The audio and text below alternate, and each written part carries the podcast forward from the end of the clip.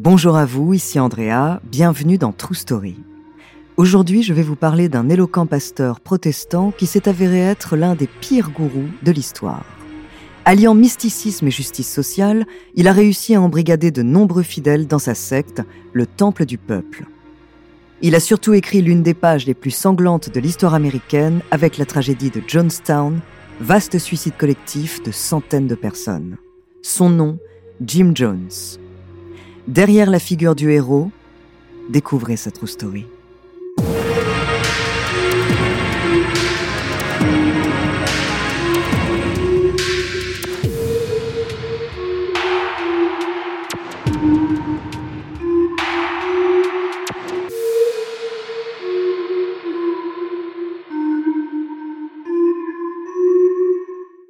Attention, cet épisode pourrait heurter la sensibilité des plus jeunes. Avant de commencer à vous raconter cette histoire extraordinaire, laissez-moi vous présenter notre partenaire. Another day is here, and you're ready for it. What to wear? Check. Breakfast, lunch, and dinner? Check. Planning for what's next and how to save for it? That's where Bank of America can help. For your financial to-dos, Bank of America has experts ready to help get you closer to your goals. Get started at one of our local financial centers or twenty-four seven in our mobile banking app. Find a location near you at bankofamerica.com slash talk to us. What would you like the power to do? Mobile banking requires downloading the app and is only available for select devices. Message and data rates may apply. Bank of America N A, member F D I C. When you need mealtime inspiration, it's worth shopping Kroger, where you'll find over thirty thousand mouth-watering choices that excite your inner foodie. And no matter what tasty choice you make, you'll enjoy our everyday low prices, plus extra ways to save, like digital coupons worth over six hundred dollars each week. You can also save up to one dollar off per gallon at the pump with fuel points. More savings and more inspiring flavors make shopping Kroger worth it every time. Kroger, fresh for everyone. Fuel restrictions apply. Un gourou se définit lui-même comme celui qui dissipe les ténèbres et se révèle hélas être celui qui les crée.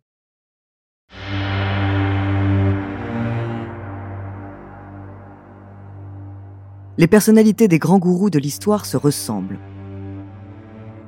Si on devait en faire un portrait robot, on y trouverait toujours les mêmes caractéristiques : mégalomanie, manipulation, paranoïa, avec un glissement toujours identique du charme vers la terreur. Tout d'abord, le leader se présente sous une apparence de héros et de beau parleur qui lui permet d'être considéré comme une idole aux yeux des autres. Ensuite se met en place petit à petit l'exploitation des adeptes, la déstabilisation psychologique, les mises en danger physiques et une vision totalement apocalyptique du monde.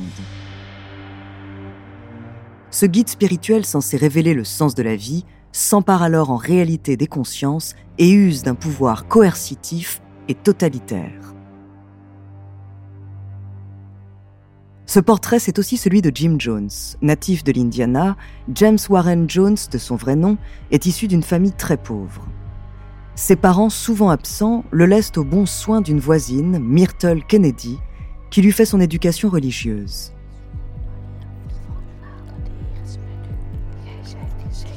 L'Église l'intrigue, l'intéresse et lui permet d'obtenir la reconnaissance qui lui manquait. Pendant toute sa jeunesse, puis son adolescence, il change plusieurs fois de paroisse avant de s'établir au Gospel Tabernacle. La pasteur locale le remarque parmi tous et lui propose d'évangéliser les habitants de sa région. C'est une révélation. Le prêche le passionne. Il commence alors à prêcher les autres jeunes de son âge, puis ajoute des notions de justice sociale à son discours. Il réalise qu'on l'écoute, qu'on le respecte et que cela lui confère une certaine influence. Mais une autre conviction l'anime, le communisme. D'abord tenté de se détourner de la religion, il trouve finalement un équilibre entre ces deux croyances dans l'église méthodiste, qui est plus socialement ouverte que les autres courants protestants de la région.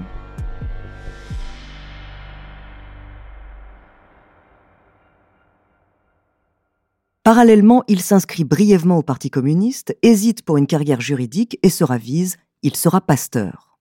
C'est en dix-neuf cent cinquante-deux, à l'âge de vingt et un ans, qu'il prend cette décision.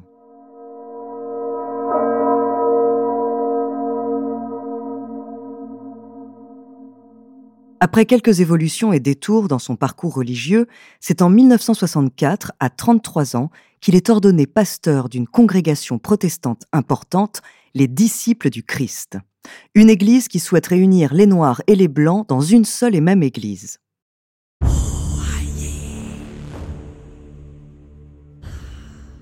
Mais rapidement, il veut créer sa propre église. Il pense tout d'abord à l'appeler les Ailes de la Délivrance, avant de la baptiser le Temple du Peuple. Tout d'abord établi à Indianapolis, puis à San Francisco, ses prêches politico-religieux lui attirent la sympathie de nombreuses personnes. Son charisme est grand, ses fidèles l'appellent « père », lui qui prône la fraternité et l'abolition des classes sociales. Habile, éloquent, très doué pour la manipulation politique, il fait des sermons qui emballent les foules. Il clame « c'est merveilleux de savoir que Dieu est socialiste, Dieu travaille au socialisme », après avoir chanté l'Internationale devant une assistance sous le charme. Au cours des années mille neuf cent soixante-dix, l'église du Temple du Peuple connaît un réel essor. Avec sa personnalité magnétique, Jim Jones attire à lui seul des milliers de fidèles. Le révérend accumule les dons et gagne une importante notoriété auprès de la classe politique et de la presse. Parmi ses soutiens, on compte la première dame Rosalynn Carter, le vice-président Walter Mondale ou encore le maire de San Francisco. Il est perçu comme un homme charitable et surtout comme un homme d'influence. C'est ce qui lui vaut d'être sollicité pendant la campagne présidentielle de mille neuf cent soixante-seize par les partisans de Jimmy Carter. On sait qu'il peut avoir une influence sur le vote de ses fidèles et ses amitiés ont un effet direct sur les projets personnels de Jones.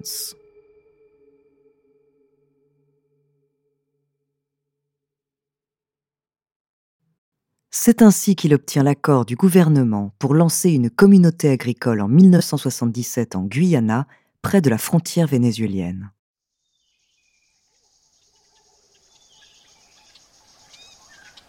Près de mille deux cents de ses condisciples l'accompagnent dans cette colonie perdue dans la jungle, attirés par la perspective d'un monde utopique. Baptisé Jonestown, du nom de son créateur, c'est là que Jones va pouvoir donner libre cours à son goût de la tyrannie. Prétendument confraternel et tourné vers l'abolition des classes sociales, le groupe devient alors le théâtre d'abus sexuels, d'humiliations, de sévices corporels et de lavage de cerveau. Tous les matins, les membres de la communauté sont réveillés au son des prêches du gourou qui donnent leur mission de la journée. Les masses s'assemblent dans les champs et défrichent en pleine chaleur les onze mille hectares de forêt, sans quoi ils sont roués de coups, parfois jusqu'à la mort. Le discours du pasteur sur l'idéal d'une solidarité et d'un projet commun est tellement convaincant que les fidèles se dédient corps et âme au chef et lèguent toutes leurs économies.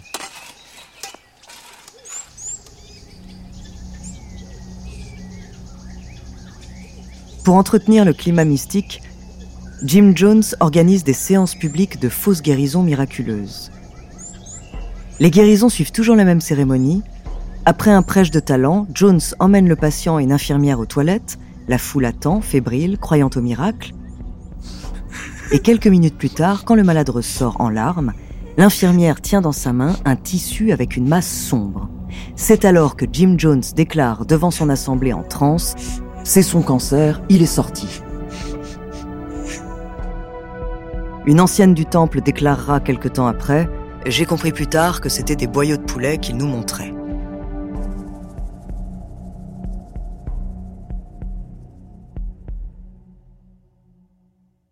Mais pendant que la magie opère sur les adeptes, l'inquiétude augmente dans les familles et également au niveau institutionnel et politique. En novembre mille neuf cent soixante-dix-huit, un représentant de Californie, Léo Ryan, alerté par de nombreuses familles, décide de se rendre en Guyana.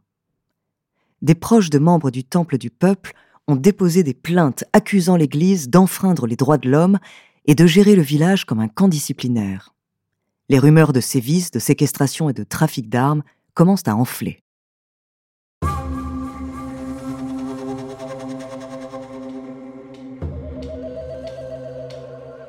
Pendant trois jours, l'élu, accompagné de journalistes, interroge les résidents, essentiellement des Noirs issus du ghetto de San Francisco. Certains membres de la communauté expriment le souhait de quitter le camp. Le matin du samedi dix-huit novembre, la délégation quitte les lieux et se rend à l'aéroport. Il s'apprête à monter à bord des deux avions dont les moteurs tournent déjà, quand cinq ou six hommes surgissent d'une remorque tirée par un tracteur et ouvrent le feu à bout portant.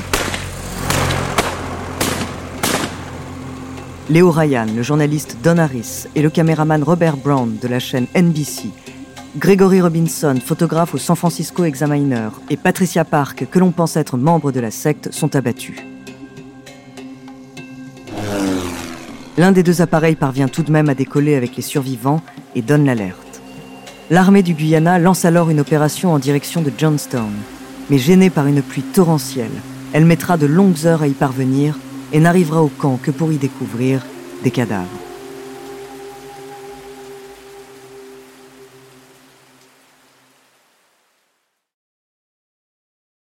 Ce qui vient de se produire à Jonestown est au-delà de l'effroi.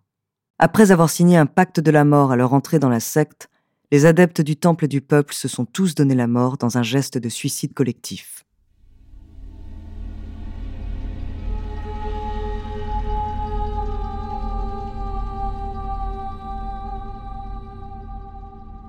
Quand les autorités débarquent, c'est un insoutenable champ de cadavres amassés les uns sur les autres qu'elles découvrent.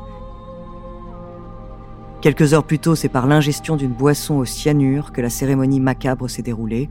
Quelques adeptes ont tout de même réussi à prendre la fuite, mais d'autres ont été tués à coups de mitraillette lorsqu'ils refusaient de respecter le pacte de la mort. Au total, ce sont neuf cent quatorze personnes, dont deux cent soixante-seize enfants, qui trouvent la mort ce jour-là. Jim Jones est lui aussi retrouvé mort d'une balle dans la tête sans que l'on puisse établir s'il s'est suicidé ou si on l'y a aidé. Sur un enregistrement retrouvé par le F B I, on entend les derniers mots que Jim Jones a adressés à ses fidèles. « N'ayez pas peur de mourir, la mort est juste le passage vers un autre plan, la mort est une amie, nous commettons un acte de suicide révolutionnaire en protestation contre les conditions de ce monde inhumain. »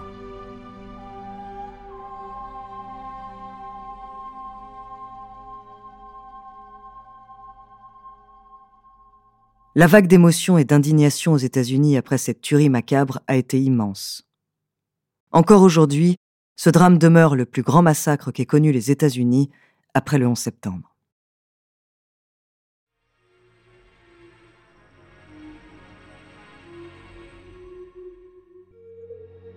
Merci d'avoir écouté cet épisode de True Story. La semaine prochaine, je vous parlerai d'un crime parfait et jamais élucidé dans le métro parisien. En attendant, n'hésitez pas à nous faire part d'histoires que vous aimeriez entendre sur votre plateforme d'écoute préférée ou alors via la page Instagram ou Twitter de Bababam. Nous nous ferons un plaisir de les découvrir.